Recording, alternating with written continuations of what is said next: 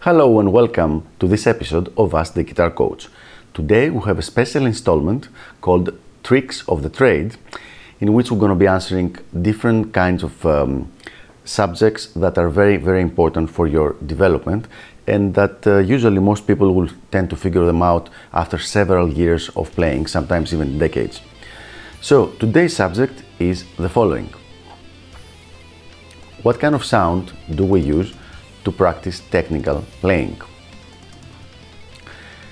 So there we have it, a very, very important subject because most people will tend to practice using their lead sound, the sound that they would be using when they're playing on stage, which is really not the optimum way to be practicing.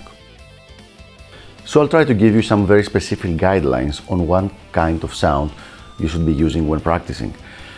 For starters, anything that changes the quality of the note, any kind of chorus, flanger, uh, either delay and reverb, you want to take it out of your sound as quickly as possible.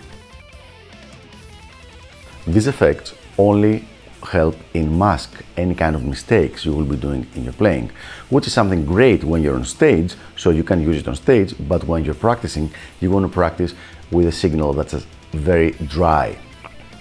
Now, dry does not mean that you don't have uh, distortion or overdrive, but don't use any added effects. So if you're practicing any kind of the following techniques, uh, string skipping, legato, tapping, Uh, sweeping, and even alternate picking, use a regular distorted sound. Not too much distortion, not necessarily too little, but a fair amount of distortion that makes it comfortable to play and is similar to the feel that you would have if you're playing live or if you're recording, but no extra effect. For practicing scales, chords, arpeggios, and even doing chordal picking and cross picking, use a clean sound with maybe very, very little bit of reverb or chorus to make it sound a little bit more pleasant, but definitely no extra delay and no extra reverb.